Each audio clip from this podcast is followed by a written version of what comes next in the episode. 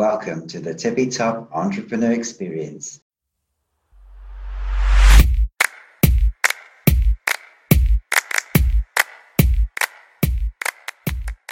Slightly different from the usual programming. Joel and I are going to interview each other on the show and then we're going to cross post it on both platforms. So really looking forward to that. And of course, we've got Joe Palafinkel from Sutton Capital in New York and really delighted to be on the show with you today. Thank you. Happy to be here and happy to do this crossover podcast. I um, I got inspired by this because I I saw two people in the crypto space doing this. So Anthony Pompliano, who's pretty well known in the crypto space, he did something very similar with like another well known person. Um, so I was like, you know what? Let me try this out with Alex. Have a little fun.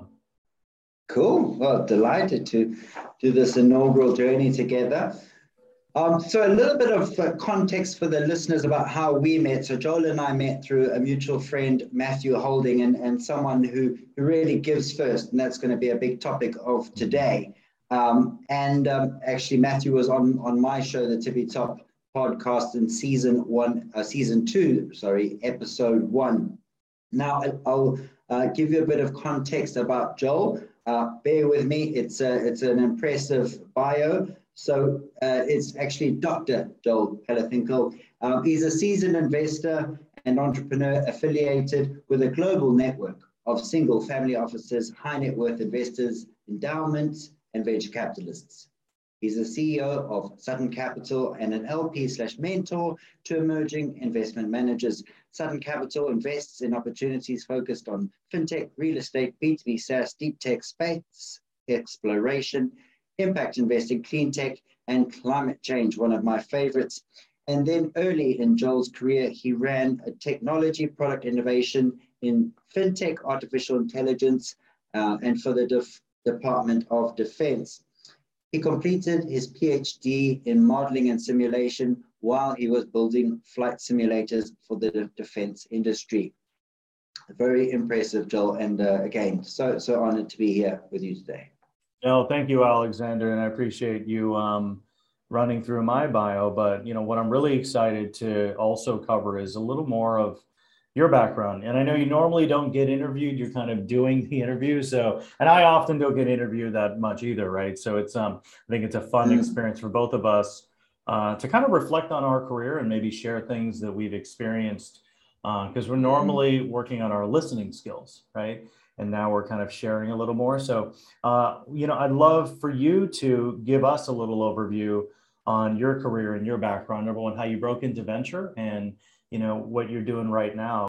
Absolutely. Yeah, very happy to share. And you feel free to, to call me Alex. So, in terms of my career, I, I, I had you know, parents who were entrepreneurs. And that's how I really understood life. You know, they didn't have a nine to five, they were always around home, they were flexible. And um, so, actually, when, when I started working, there was this very rude awakening. But going back to the entrepreneurship side, I tried lots of entrepreneurial things at school, had various market days, made you know made some money, you know, small money for the time, and then you kind of come out of school and then some people say right you've got to study something. So i thought okay all right good at engineering and maths let me do that. So i did that for a while but realized okay i'm not really an engineer. I like going out and or traditional engineer i like speaking to people i like business i like finance i don't just want to build gearboxes. So anyway but i finished that degree realized it would be a good platform in problem solving. And um, and it would be a good foundation for anything else I'd want to do in life. Finished that, came out, worked in engineering in R&D for a while, worked in a number of very high-tech startups with lots of venture funding. One of them probably had about 100 million pounds, dollars, pick your currency of funding over its life, and wasted much of that and hardly exists today. And I thought I can do this a bit better. But you know, wanting to get more into finance and business as an engineer, you hit a, a very thick glass ceiling, as a lot of people call it. So uh, went to business school to learn the things that I feel I should have learned at school and at university. Turns out they don't teach them to you, so you have to learn on your own bat or do this tertiary education. And I think there's more courses now. You've got Coursera and and Udemy and other ways to learn, and of course blogs and blogs like this.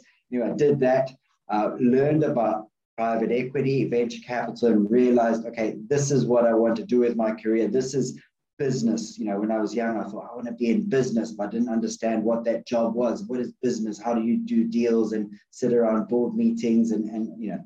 So anyway, started off in South Africa, uh, private equity because it's a smaller economy, there isn't as much venture activity. Came over to the UK, did some operational transformation private equity, looked at a large number of deals, and always had this venture stream running throughout it, had done a number of entrepreneurial things.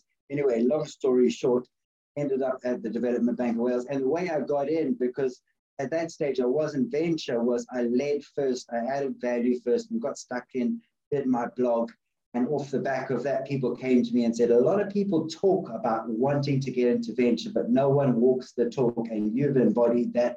And that's how I got the opportunity. So if you want to get, if you want to get into venture, don't wait for anyone to give you the opportunity. Take it yourself. You're on mute. I was saying something really passionate, you know, but I was saying, uh, uh, and I got all I got all teary eyed and hyped up. But um, but look, there's no clear path to get into venture. You know, you need mm-hmm. to know venture, and people want you to already understand mm-hmm. all the academic and financial aspects mm-hmm. of venture, and you need to have proprietary deal flow coming in. Um, but there's not really a there's not really something that can give you that um, up front. So you have to find your way um, mm. and and hustle and build relationships.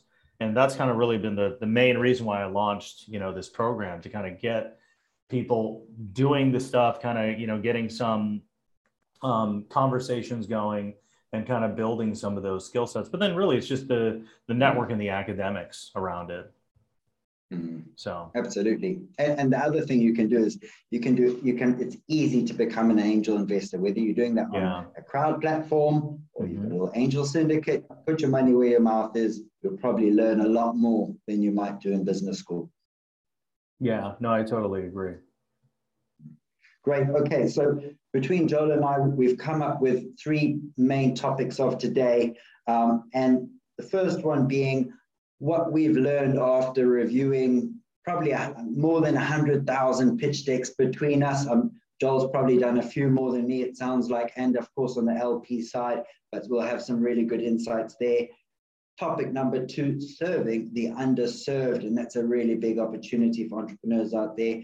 And then number three, as we've mentioned earlier, startups are built on relationships and giving first. So we're going to delve into that. So let's go into number one. So um, uh, Joel, if you could start with us, um, or start for us rather, you've clearly seen a lot of pitch decks, as I say, both entrepreneurs pitching, and for the entrepreneurs out there who don't know, VCs also have to pitch for their own cash. So, what are your top tips?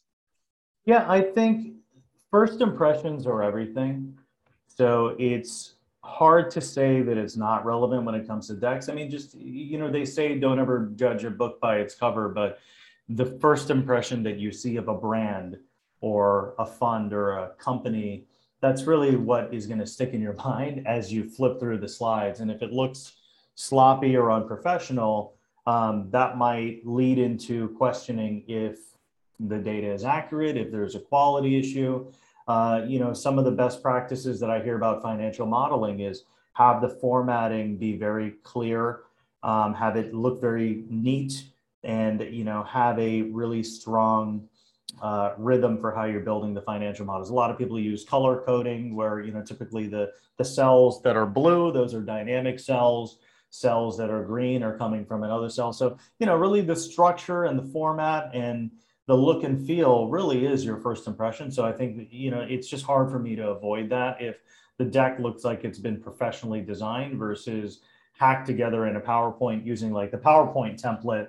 Um, that that also gives you some first impressions on how much time they put into it. Now, are there unicorn companies that had ugly decks? Yes, right. Um, but I would just say sometimes that first impression of the aesthetics, um, and it may go back to my background being um, a product person, uh, working on UX and UI and looking at designs all the time. You know, um, I really get delighted when I, I still get delighted when I book a trip on Airbnb because I just feel the customer experience uh, really does impact how you feel. So same thing when you look at a deck at a startup or a fund, you know, I, I feel it's the same thing. If you don't have the uh, the the budget to hire a designer, there's a lot of great tools now like Canva. Canva has a lot of really great design templates. So some of the fund managers that have gone through my accelerator have used Canva. They didn't have to hire a designer. So sometimes that helps. But you know, we actually have a designer on the line, Pritham. He's a friend of mine. Um, I invited him to uh, pop in. So shout outs to Pritham if anybody wants uh, design help. I can circulate his contact info. But he's been helping me with a lot of cool stuff um, in the past. You know, when I look Thanks, at Joe. decks, hey, Pritham. When I look at decks, there's three things that I really look at. It's the TAM, the team, and the traction. So with me being a generalist, I do have various thresholds for what the valuation should be. And with a lot of fun conversations with Matthew, I know expectations of valuation are different in the UK versus the US.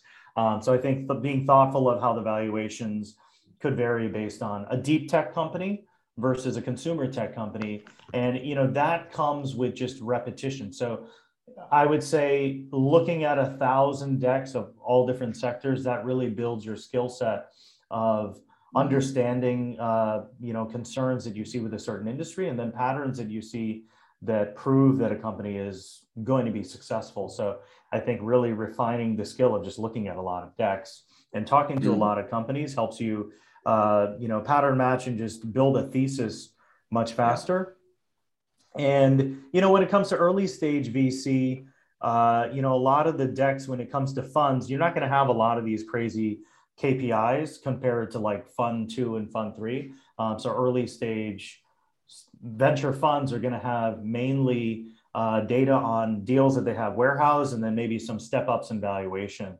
Um, and then you know everybody has proprietary deal flow. That's kind of the buzzword, but you want to you want to dive deeper um, on if these funds actually have access to the winners that will outperform. So um, those are some nuggets that I have on just looking at fund decks and then also looking at company decks. But what are your thoughts on all these things, Alex?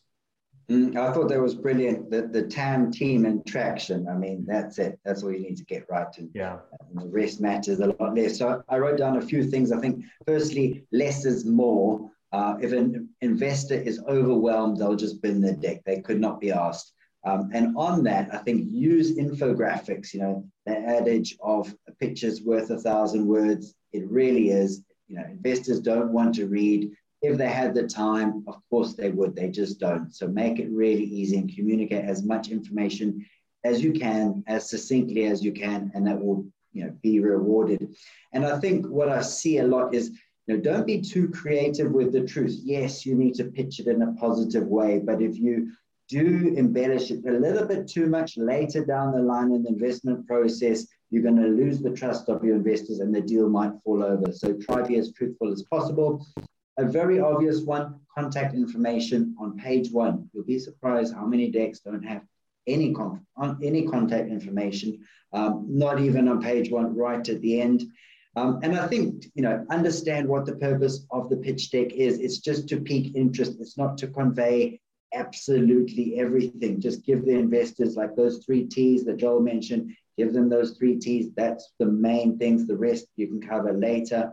Um, and I think, lastly, don't drink your own Kool Aid. Don't try and sell a bit of old rope that you know is not a good business. Like investors will know as much as you, if not more, and it won't go anywhere. Rather spend the time getting the business model right before you try and go and convince someone else of something you're not sure of yourself.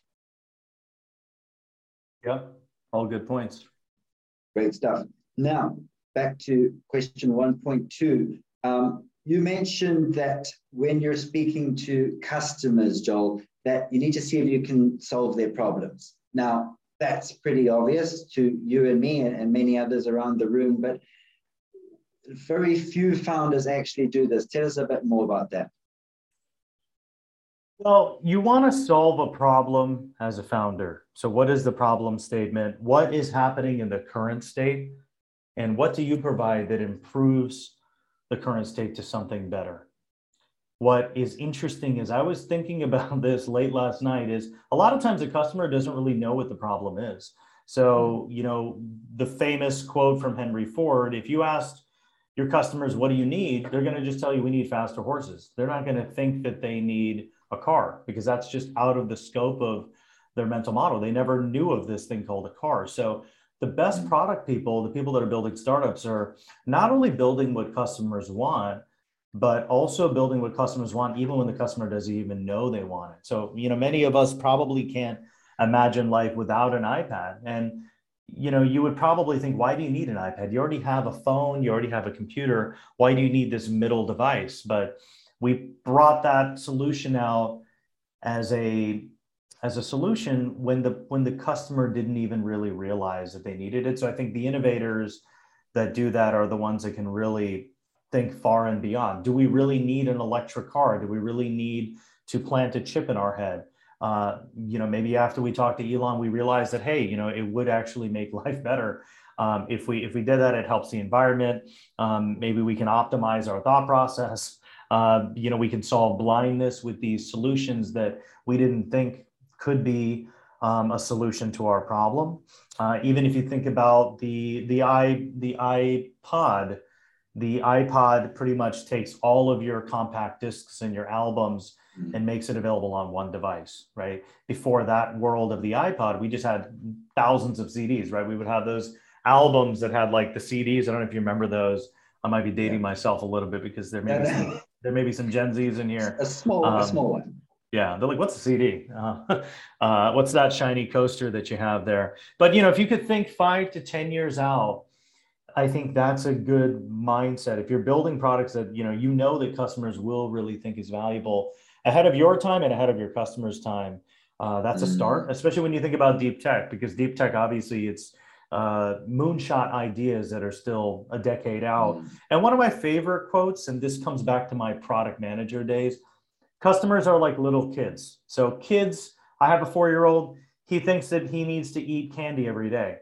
But you, as the product person or the parent, knows that candy is not good for them. They, they need to have a healthy diet, right? So, same thing with your customers. Um, the customers, if you're like a fintech company, the customers may think that they need to scan checks and be able to process checks through a camera, when really all you need is just a person to type in their credit card information and get their payment because people probably don't use mobile that much, but everybody uses desktop, right? So knowing what is good for the customer and knowing what's good for the business versus the customer, strictly relying on the customer to tell you what they think, right? Because they may just think they want candy. Um, so you need to always know what's best for the customer, even more than the customer thinks. Uh, because mm. a lot of mm. times the customer is not a product person, they're not the entrepreneur, they're just consuming your product. And they're either going to be really happy and give you um, a lot of referrals and be happy, or they're just going to be like, yeah, this product doesn't really mm-hmm. solve what I really want. Um, so I think really understanding, for me, what I want to hit home from just all that I've been talking about is really understand what the customer needs and will need, even more than the customer Absolutely, and, and you you're taking a bird's eye view as well because you can survey a thousand customers and interview a hundred, and you're going to know far more than each individual consumer and get ideas and then bring it back to them. So um, I think that's part of your role, and I'd just like to add to that. When I do commercial DD on deals, and we say, "Look, can you give us some of your customers? We'd like to speak to them," and sometimes the entrepreneurs sit in on the call um, we don't always like that, but they say, wow, like you, I've learned things about my business that I didn't know about. And you think, wow, you know, do have you actually spoken to your customers? Do you know what they really want? And when you interview people, you find out people love being interviewed. They love being asked what their problems are and what the potential solutions might be. Um, and I think that's a big message to a lot of early stage entrepreneurs don't sit behind your laptop and build something. Go out and knock on doors and say, Will you buy this? And then go and build it. And there's so many people I find that are so scared to actually do that. And those are the people that end up polishing the product and it never sees the light of day. So that's point one. Um, and I think, you know, it's an obvious one, but a lot, a lot of people say, I, I want to disrupt this market. And all of the truly disruptive businesses that have succeeded probably never set out to disrupt a market. They they solve an underserved uh, need or you know something that's being solved but poorly or at a really poor price point. So you look at Uber, Airbnb. You know these problems were being solved with hotels and, and black cabs and, and you know yellow cabs in, in New York, but the customers were getting fleeced. And if you focus on that, say, what's the customer pain? How can I do it better? You will be embraced and you'll do very, very well. Um, that's all I have to add on that. So, look, let's jump into 1.3. Uh, Joel, specifically you, I think more so you than me. During the pandemic, you helped lots of businesses. Um, did the model and execution of those businesses look very different to the pitch decks and models that they thought they were going to use in the first place? Yeah, I mean, it, you got to really look at the entry point. So a lot of the companies that I met, you know, were before the pandemic. Some of them were even in the middle of the pandemic. And um, you know, what I would say is a lot of companies might have had a physical presence. Many of those never went back to physical and they went to completely hybrid or fully digital. So obviously, if you have some type of prop tech company or some type of business that has uh, distribution or logistics, a lot of that might have had to been put on pause because it would have been hard to get workers to come out there and support you. Um, so you need to kind of move to a different model. So uh, I have seen a lot of decks change to a different strategy to really optimize on the on the remote aspect of COVID some of that improved businesses. So there were some businesses that I know, some education businesses that I know. There was a boot camp business that was doing really well that I that I know that had physical boot camps all over mm-hmm. the US and all of those boot camps became digital. So they had customers and what they realized was some of these in-person courses that people were offering people after work are tired and they're hungry and they're cranky. so that also impacts the customer experience, but that's the only time that people are available. Some people did want still an in person interaction. And this company switched all of the in person interactions to all completely Zoom. So, what that did was actually provide a lot of cost savings for this company because now they don't have the overhead of having to do flexible workspaces to have access to those locations.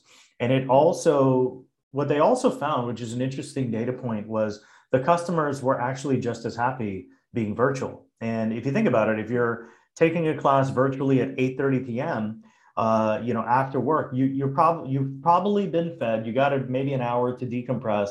Uh, you took a you probably had some time to take a shower, maybe go to the gym. So your mindset is a little more relaxed and you're in a better mood. So what they found out was the customers were just as happy being completely virtual because they could probably multitask. They can probably turn their camera off for a second.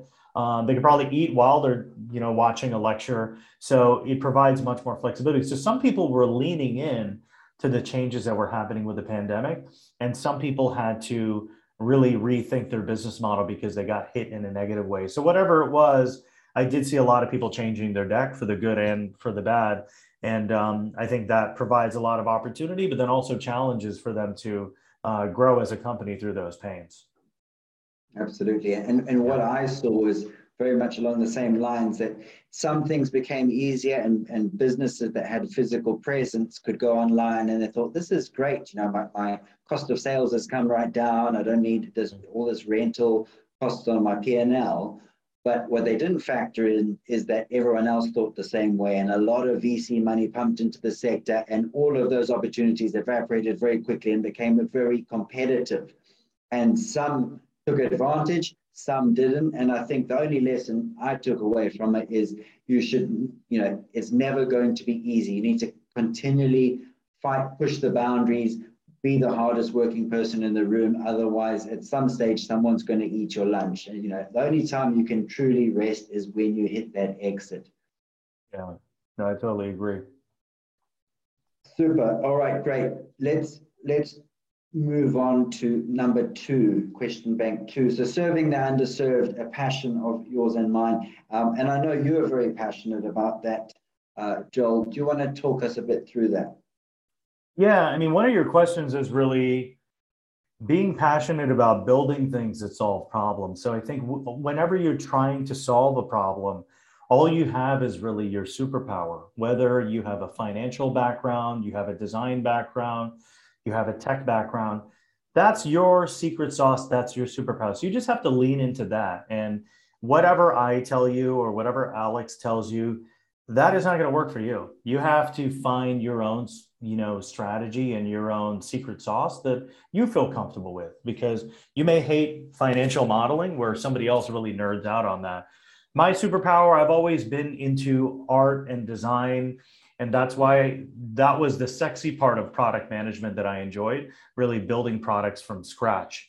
And another superpower that came about not by choice was just having to adapt quickly. And, and that was because I changed jobs a lot early in my career because I just, I would be in a certain industry and not be completely happy and really set a goal to do something different. And I was kind of a master of being able to pivot and trying to re re narrate my story so that there's alignment with where the opportunity is going right? And try to find a way where i can add value. So i think really rethinking if you're not happy and you want to pivot um, trying to find a strategy to do that whether it's from engineering to product management or product management to consulting or to venture really thinking through how you can um, switch that to um, to serve any kind of goal. And what we're talking about is the underserved. So for me really trying to find pathways uh, where I can help other people make mm-hmm. those pivots. You know, if they're not happy or there's just not the resources, one thing that I'm really passionate about someday is to make it so that anybody can be a VC. If there's a technology available where anybody in the world can source deals and they're actually taken seriously by, uh, you know, partners, that's really innovative. And you don't really have the barriers of pedigree and privilege to be able to break into any industry, right? And I'm already starting to see this with some companies like Google. So you don't have to have a college degree to be an engineer at Google. You can actually go through Google's uh, online virtual education program and prove that you have those skills. And I believe that we're heading towards a skill based economy where you can actually get jobs and prove that uh, you're the best candidate just from showing and demonstrating that you have those skills. So those are things that I think would, could be really exciting to be able to solve some of those problems of maybe the underserved not having having access to the education or the opportunities. Mm. Yeah, very well said. And from my side, I guess you know engineers solve problems. That's what they do. And then entrepreneurs do that in, in more ways than one. So they, they use some of those skill sets and more. Um, and then in terms of an investor, they enable entrepreneurs to solve those problems. So the scale's that much more. And of course, LP is above that. So that's great. Yeah. And I think um, one of the things that, that I wrote down was, you know, for me, it's when you're thinking about becoming an entrepreneur, it's about the mindset you go in with. And I read a blog post and it said, you know, most people want to make a million dollars or 10 or 100, whatever your figure is. But if you flip that on its head, say, how do I solve a million people's problem? And you just relentlessly pursue that goal, you're going to be far more likely to hit your million dollars. And hopefully that, you know, the, the, the former is your real goal because think about the grad, you know, the sense of accomplishment you'll actually, you know, achieve if, if you reach that goal. And for me, it also goes one step further. Um, instead of just focusing on people, you know, I come from a uh, you know, semi-third world country in South Africa, and there's a lot of inequality. And I was always told, how can I solve their problems? Now I'm going one step further and saying, I want to help people who are helping the planet. So you end up hitting both. So that's my my mission in life. And um, if I can elaborate on that, you know, the UK has this net 2050, the net zero 2050 goal. And I think by the time that happens, I'll be 65 and if I spend the rest of my career doing that and I get to 65, even if I don't make any money, it still would have been a good use of my life. And, and that's what guides me. Moving on to 2.2, um, we've spoken a lot about underserved people and giving access to people who you know wouldn't usually have access to certain things like venture capital and maybe consumer goods. And on that, I saw a post on LinkedIn the other day saying that UK firms, and I don't know about US, I'm sure it's similar, but UK firms are leaving 4.5 billion on the table through ignoring Black, Asian, and multi-ethnic consumer market in the UK alone, let alone across you know the rest of the world. Quite shocking. Um, but focusing that question, can you talk us through the power of entrepreneurs focusing on these underserved markets? Yeah, I think there's two, for me, the way I look at it, there's two pieces to this, right? There's diversity, equity, and inclusion, and then there's um, underserved markets. So with diversity, equity, and inclusion, I think we all have a responsibility to provide pathways and access to um, to all of those communities, both on the funding side as a as a venture capitalist, opening up more opportunities uh, for diverse managers, but also managers elevating them to be general partners. I think that's also feedback that I've been hearing. Um, you know, all of us are accountable to to elevate great leaders, no matter what background or uh, sexual orientation they have or or belief they have. You know, we should be able to have access um, to elevate more managers. And then the underserved markets, what I've seen, which is really interesting, is there's a lot of talent in these tertiary markets. So outside of Silicon Valley and New York City and London and Hong Kong, there's other regions where there's just hotbeds of talent. And a lot of times, some of the venture funds are just following what Tiger Global's last investment was. So there's a lot of FOMO. They're just kind of following what the, the market leaders are investing in when there's really a lot of great opportunities in these other markets where there's a lot of innovation happening because of the the um, the maybe the scarcity and some of the opportunities. People are able to be a lot more resourceful. They're able to be much more capital efficient. So having an open mind and looking at all the markets and finding where all the opportunities are is very exciting. And that's why we've also invested cross border because we've seen just amazing innovation outside of the primary areas. You know, we've invested in India, uh, Nigeria, Asia, and um, there's just those markets are really really booming with talent and um, mm-hmm. one of the funds that was in my program last cohort they specifically focus on these tertiary markets where there's amazing mm-hmm. founders a lot of times too you can get better terms and better valuation with just really really high quality companies right you can get probably a typical 40 million dollar company for probably half that or maybe a third of that because of just the region and it's um, the the expenses are much cheaper too so there are some opportunities for capital efficiency when you think about those markets too. Mm, absolutely, very well said. And building on that, I think you know everyone's competing for the same piece of pie. Everyone's got the same TAM B2B software selling to the same corporates, and you can imagine how many decks yeah. those corporations appear on. Yeah. And um, you know, if you look at you know, a lot of, I find a lot of people are very ignorant about the opportunities out there because it's just out of their purview, or out of their comfort zone. And one that really comes to mind is the hair extension market in Africa, um, in North Africa, Nigeria, Ghana. Yeah. Like that is probably bigger than the TAM of most of the decks that you and I see, yet people probably haven't even heard of it. And uh, so there's just so much untapped potential. So not only is it the right thing to do to um, you know, help these underserved customers because they, you know, people like you and me who have real needs and wants and, you know, they are willing to pay for it. Just no one's taken the time to actually provide the services that they want. And if you say you're an entrepreneur and your mission is to solve people's problems, well, you know, open your eyes, if I may be so blunt. Yeah, no, I totally agree. Great. Um, and now we've touched on, briefly on, on diversity, equity, and inclusion. Um, and we know it's a big problem in VC, and it appears to be having an effect on the uh, types and numbers of entrepreneurs that are getting funded. Um, how do you recommend entrepreneurs ensure that they have equal opportunity, if not more, to try and make up for it? I think what entrepreneurs could do is build, you know, try to see where the platforms and communities are that are supporting that. That's something that an entrepreneur um, could do. And, you know, there are programs out there now. I'm seeing a lot more programs for, uh, and there's also funds that have a thesis specifically on diverse uh, founders. So I think, you know, trying to find out where those communities are could be helpful. But I don't think the founders should have to do that at the same time.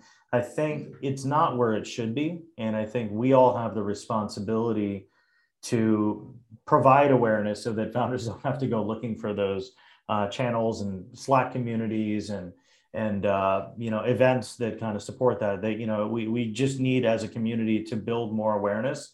uh, so that founders don't have to look for it or even ensure it. You know, it should be part of the DNA of the whole asset management ecosystem. And I don't think we're there yet. So I think um, doing more things where we can kind of support that. Um, again, you know, as I mentioned before, we all have that responsibility to support that ecosystem. And um, there's still a lot of room for improvement. Um, you know, I really love some of the funds like Harlem Capital that focus specifically their whole thesis and their their mission too so I think a lot of times you have to be mission driven to be able to be aligned to this. But you know, one of their missions, which I really love, is they they focus specifically on uh, Black, Latinx, and female founders. So providing, and they do track that as well. So now there's an accreditation I think that you can have. So I think more accountability on the fund managers and the communities is really what needs to be done to ensure that. But there are accreditations now where you can show that you're accredited as a um, as a diverse entity and yeah. you you follow all those best practices. So i think having better governance having better expectations and putting those things in place to um, to ensure that to your point right is really important. Um, and then really just building the the platforms for the funds as well because the funds are the asset managers that have the aum that can be empowered to deploy more capital to the founders so it does really um, you know start at the fund and then the fund also can deploy capital. So Absolutely. I think it needs to happen at all the levels, pretty much mm. at the LP mm. level, at the VC level, and then you know obviously the portfolio company level. Yeah, and, and I think it, it is happening, and I think that's my main message that the, the yeah. wheels of change are happening. There's higher powers, there's people who can affect that change that are making it happen, particularly yeah. the LPs driving behavior of VCs, the general partners there driving behavior of their associates and so forth. And I think as an entrepreneur, I wouldn't direct any negative energy into it because you're probably just going to get frustrated and run out of steam. I would stay on mission and focus on being the best entrepreneur that you can be and solving the pain, solving the problems, coming up with a you know resilient pitch. Don't rock up with a chip on your shoulder. Uh, no one's saying it's not happening. I'm not saying that. I'm saying don't feed that dog. Don't buy into that negative energy because yeah. you know if you come across someone like me, you know I will evaluate it, and I like you know everyone has biases. I understand that um, that's human nature, but I like to think that I evaluate every deck on equal footing. Um, and so just and if you come in with a kind of negative attitude, that negativity is going to rub off, and you're going to do yourself a disservice. So don't even think about it. Is what I say. Yeah. Cool. Yeah, I totally right. agree. Mm. No, thanks, Joel. Okay, so let's move on to question bank number three. Startups are built on solid relationships, as we know. And Joel, I know a big bugbear of yours is weird, selfish people who are takers. I, I like that sentence. Um, and in the, the context of startups, can you elaborate on the shortcomings of this behavior? Yeah, I mean, I think the whole industry in general is a long-term relationship-based industry, right? So what you see mm-hmm. oftentimes is you see, and I'm seeing this a lot now, a lot of founders, they get support from VCs and it's a long-term relationship. It's a seven-year, usually now it's getting on 10 years, right? Of how long it takes for a company to IPO. So you're really building this long-term relationship. So you could probably get a quick funding round and be super transactional, but you know what happens is um, the quick benefit that you get kind of diminishes, diminishes over time because a lot of times these founders have some type of liquidity event. They may start their own venture fund. They may also be an LP in multiple other funds as well. So big big trend that I'm seeing in the emerging manager ecosystem is a lot of LPs are other venture funds that want to back and support uh, smaller venture funds with angel checks. So I just feel that relationships are everything. And, you know, I, I think the best way to do it when it comes to long, solid relationships is instead of being transactional and say, hey, you know what, let's work for this one specific deal. Um, let's build a long-term relationship on how we can add value to each other. And I think that long-term value compounds over time. Those relationships, uh, because we're all growing as people, right? There's some people that I've seen that I've known from 10 years ago. Um, they were a small founder they built the business up, they scaled, and now they're a VC, and now I invest in them. But now they're also LPs as well. So one thing that I'll say too is just be kind to everybody because you never know. You'll never underestimate where what they'll become in the next five to ten years, and they may be your boss at some point, right? So if you're super transactional and you kind of rub them the wrong way, or you know maybe they didn't give you something and you kind of write them off, um, that might you might lose some amazing friendships and relationships that could have compounded over time from being super mm-hmm. transactional. So I think think about like what you could add value to someone else with, and then I think those dividends will compound over time. Even if you don't get anything in the beginning, um, I think those relationships really um, it, it'll pay off somehow, you know. And I think that's just how I am, and that's how I know mm-hmm. the you know a lot of my friends kind of from the venture ecosystem have really just invested a lot in those relationships and i think they pay off over time. And especially with fund managers as well you know learning that i had too when you when you're an lp a lot of times you want to watch a whole fund for their whole cycle before you even invest. So even in that instance it's hard to be transactional because they really want to get to know you over time. Um, but that's my thoughts but would love your thoughts on that as well yeah, I, I, don't want to label the point anymore because I have exactly the same thoughts. Yeah. Um, you won't get very far if you're a taker. It's a small ecosystem. It's built on people. You know, give give first, and um, and as you say, things take a long time to come to fruition, and people remember. And there's that very good saying: uh, people won't remember what you said, but they'll remember how you made them feel. feel. Used yeah. and um, you know, later down the line, it might not serve you. And we're in, a, in an industry where, you know, VC and startups, where you disrupt, where you create large amounts of value very quickly. So the, the wheels could shift dramatically and most likely will uh, make sure that you, you, you treat everyone equally um, and with great respect. Yeah, and I'd say even with your career, things do compound over time. And a lot of times, I think what happens is we, there was a book by Mo Gawdat, and one of his principles, he, he wrote the book Engineering Happiness.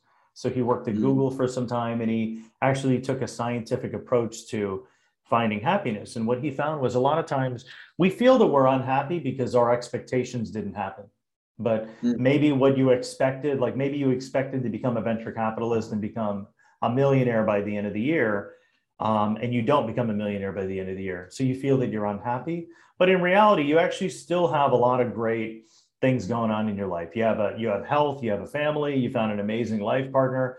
You just didn't become a millionaire, so you feel in your mind you're unhappy. Um, so I think if you can switch that and and really focus on you know, or am I making progress towards that goal? Because you know, it sometimes it takes longer. Um, that might help, but I think really it's it's um, it's trying to figure out and have fun through the journey. Because for me too, I mean, it took me a while to break into venture capital. Uh, before that, I was an engineer, then I was a product manager, and um, you know by luck there was a fund that kind of liked my background. So i think but but if i didn't have that background i probably wouldn't have, wouldn't have been as attractive for that one role you know because they were looking for a weird candidate that had some of my skills. Um, you know and i mean for the longest time i was the same way. I was like wow you know i'm not where i want to be this year. And yeah. you know that ate at me for a while. But then over time i just tried to have fun with the journey. And then i think when i mm-hmm. switched my mindset um, you know, it kind of worked out somehow. Even if it didn't work out at the timeline that I gave myself, um, I think it ended up working out somehow. Yeah, no, I, I, like that. And it comes down to, as I say, the energies as well. If you focus, I didn't achieve first, I don't care what happens. I'm on the journey, I'm on mission, I'm creating, I'm producing content, I'm building communities, I'm sourcing decks, whatever it is, you will get there. So um, follow your passion and, and don't give up and you'll end up being very fulfilled whether you get the vc job or not or whatever it is you, you're yeah. aspiring to yeah Great. absolutely. and, um, hmm. and um, i want to stick go come back to this transactional nature of, of relationships particularly in this post-covid world where it's online and people you know you can't have a coffee you can't have that organic meeting and people are really struggling um, with that, even people that perhaps weren't so transactional before. Do you want to just talk us through your experience and maybe share a bit of advice on that? Yeah, I would say it's tough with COVID, but you can use what you have. You know, you can you can try to do virtual coffee events. Um, try to use the technology that they have now to to build an engaging experience. Uh, I think in the heat of COVID, we did this. We did a hackathon uh, just for fun, and I invited my cohort, and I invited just outside people, and and we had a lot of fun. We we came together and built something together. It was really it was a lot of fun. So the people in the cohort, along with just other entrepreneurs, uh, tech operators, uh, we broke up into six teams, and then we had everybody build something, and it forced people to get together, even though we weren't in person. So I think you can still bring people together and and have fun, even if it's in a safe way where it's virtual. But I think. Um, I think just trying to find ways to do that and and um, and still have a good uh, a good sentiment with everybody, I think is super important. And I think that's how you can still kind of do that relationship building. You know, most people probably saw an acceleration in their LinkedIn connections with people because mm-hmm. they just can't go to events. Uh, so I think you know some of the most popular platforms obviously were Zoom, Calendly, and uh, obviously LinkedIn. And you know, I'm probably missing one or two, but mm-hmm. um, I'd say you know Zoom, Calendly, and what, there's probably one more um, that that everybody uses. But you know, definitely for me, I'm power users of those platforms. But you know, look, if you can't meet people in person, uh, try to have those hybrid or online channels. I'm very happy in New York. I don't know how it is in London, but you know, things have been opening up, and then now they're shutting down a little bit. But you know, we did have to. We were able to have a couple in-person events uh, as long as everybody showed their COVID vaccinations and all that. Um, so, you know, I, I think this year, hopefully, you know, because what, what I've learned too is typically a pandemic is around three years. So hopefully this year may wrap up the end of the pandemic. But again, I don't know, you know, but, but it, you know, that would be great if this year was kind of the end of that. Um, and people can start, you know, doing hybrid or in-person community building.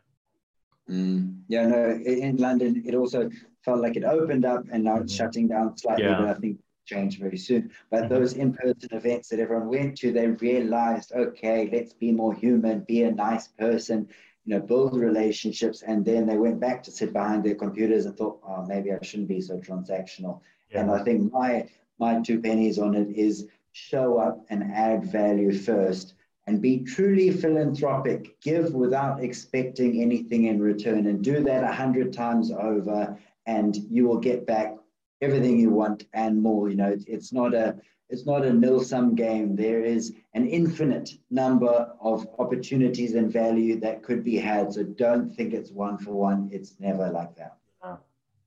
No, I agree. Great. Now we must talk about uh, founder issues, and uh, because they often cause startups to fail. And, and one of the favorite um, st- stacked websites I look at is CB Insights, and they say this is the top reason why it failed is because they didn't raise follow-on funding, and then number two because they had no market need, and number three whatever it might be. And team issues is probably somewhere down there, maybe number five. Meanwhile, um, I think co-founder conflict is massive. And I think that, you know, what we said on a, on a recent podcast that just came out was that the team is in charge of all of that. So if your startup's failing, well, hello. Um, anyway, I don't want to steal your thunder. Joel, tell us your thoughts. Yeah, you you touched on a couple points that I'd like to dive a little further on and double click on. I mean, one of them is team. So sometimes founders have different goals and you know when you're picking your team members maybe there's different things that are going on in your life and you have different values um, and you have different visions of your capacity and involvement in the company and where you want to take the company. There may be a, for example there may be a ceo that knows that he or she wants to build this company and take it to uh, take it to series a in a certain amount of time. And maybe the cto is a part-time cto and they have a full-time job and you know they've got they've got a family and they've got kids and they're dealing with a lot of other things that are possibly a distraction and probably impacting the roadmap for execution. So misalignment you know, due to lack of communication, could be an issue uh, where just teams don't get along and they fail. So I've seen that. Um, another big thing is handling cash flow and execution. So a lot of times you're not really managing how much is in your bank uh, effectively. So you're spending a lot of money on marketing and you know your infrastructure and expenses, and you're not making that much. So you're making you're spending more than you're making, and that leads to cash flow issues, and that could be a huge issue down the line. You may just run out of runway. So one of the mm-hmm. biggest issues is just can you raise a lot of money very fast, and are you able to are you able to get sales and get you know money into the business to keep it alive and and and reinvest in it to grow. Sometimes if you reinvest too fast, again, you just don't have cash to to scale. So really balancing how you're um, staying afloat, but then scaling uh, hopefully every year is something that's a fine balance. And you know, I mentioned this earlier. Most startups take about seven to ten years to exit. So I would say that's you know, I don't know how the stats are in the UK, but in America, that's the average time of a marriage. So picking the right partner is just as important as picking a spouse, making sure that that person is there for the long haul, and that also the investors are there for the long haul. They're there to um, to to help you grow and scale and, and create value. Um, mm. and, and really just communication. So some people just don't communicate. Um, one of my favorite people that I reference and people might laugh. Um, there was an episode of Steve Harvey, and uh, he was talking about couples that can't communicate well. And, you know, sometimes what happens when a couple doesn't communicate well is what was said was not heard. So that means if I ask you, or, you know, if your partner asks you to do the dishes, maybe what you heard is, hey, just do the dishes at some point where do the dishes might actually mean can you do the dishes right now you know because it needs to be done and you know what was said was not heard and i think that's a huge issue uh, with founders too. You know, when, when you are looking at mm-hmm. deliverables, when you're looking at fundraising targets, uh, if what was said was not heard, and you know, sometimes it it's helpful to repeat back what you think you heard because what you think you heard may not actually be what was meant to be said. Um, mm-hmm. So I think just basic communication, and I'll, I'll leave you with that. But I'd love to mm-hmm. hear your points as well. And I know we're a couple minutes over, but I got time. No, great. Thanks very much.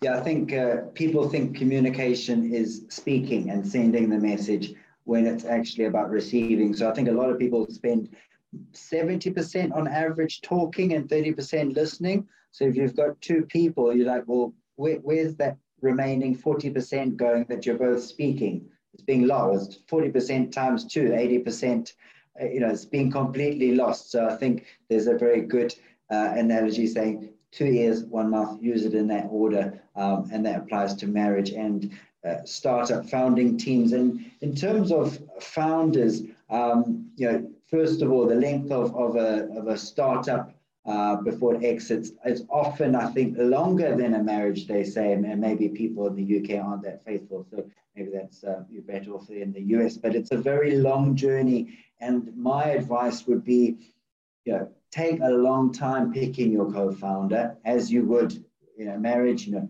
date your co-founder, date your VCs, not literally, but really get to know them before you jump in bed with them and find someone who's different to you and isn't afraid to challenge you um, and has a different skill set and background um, because if you're all the same, whether that's co-founders or team members, you probably won't make it. You probably won't be innovative, and you won't be able to stay with the times. And coming back to an example you mentioned, Joel, about spending too fast, not keeping an eye on your cash flow and your bank account.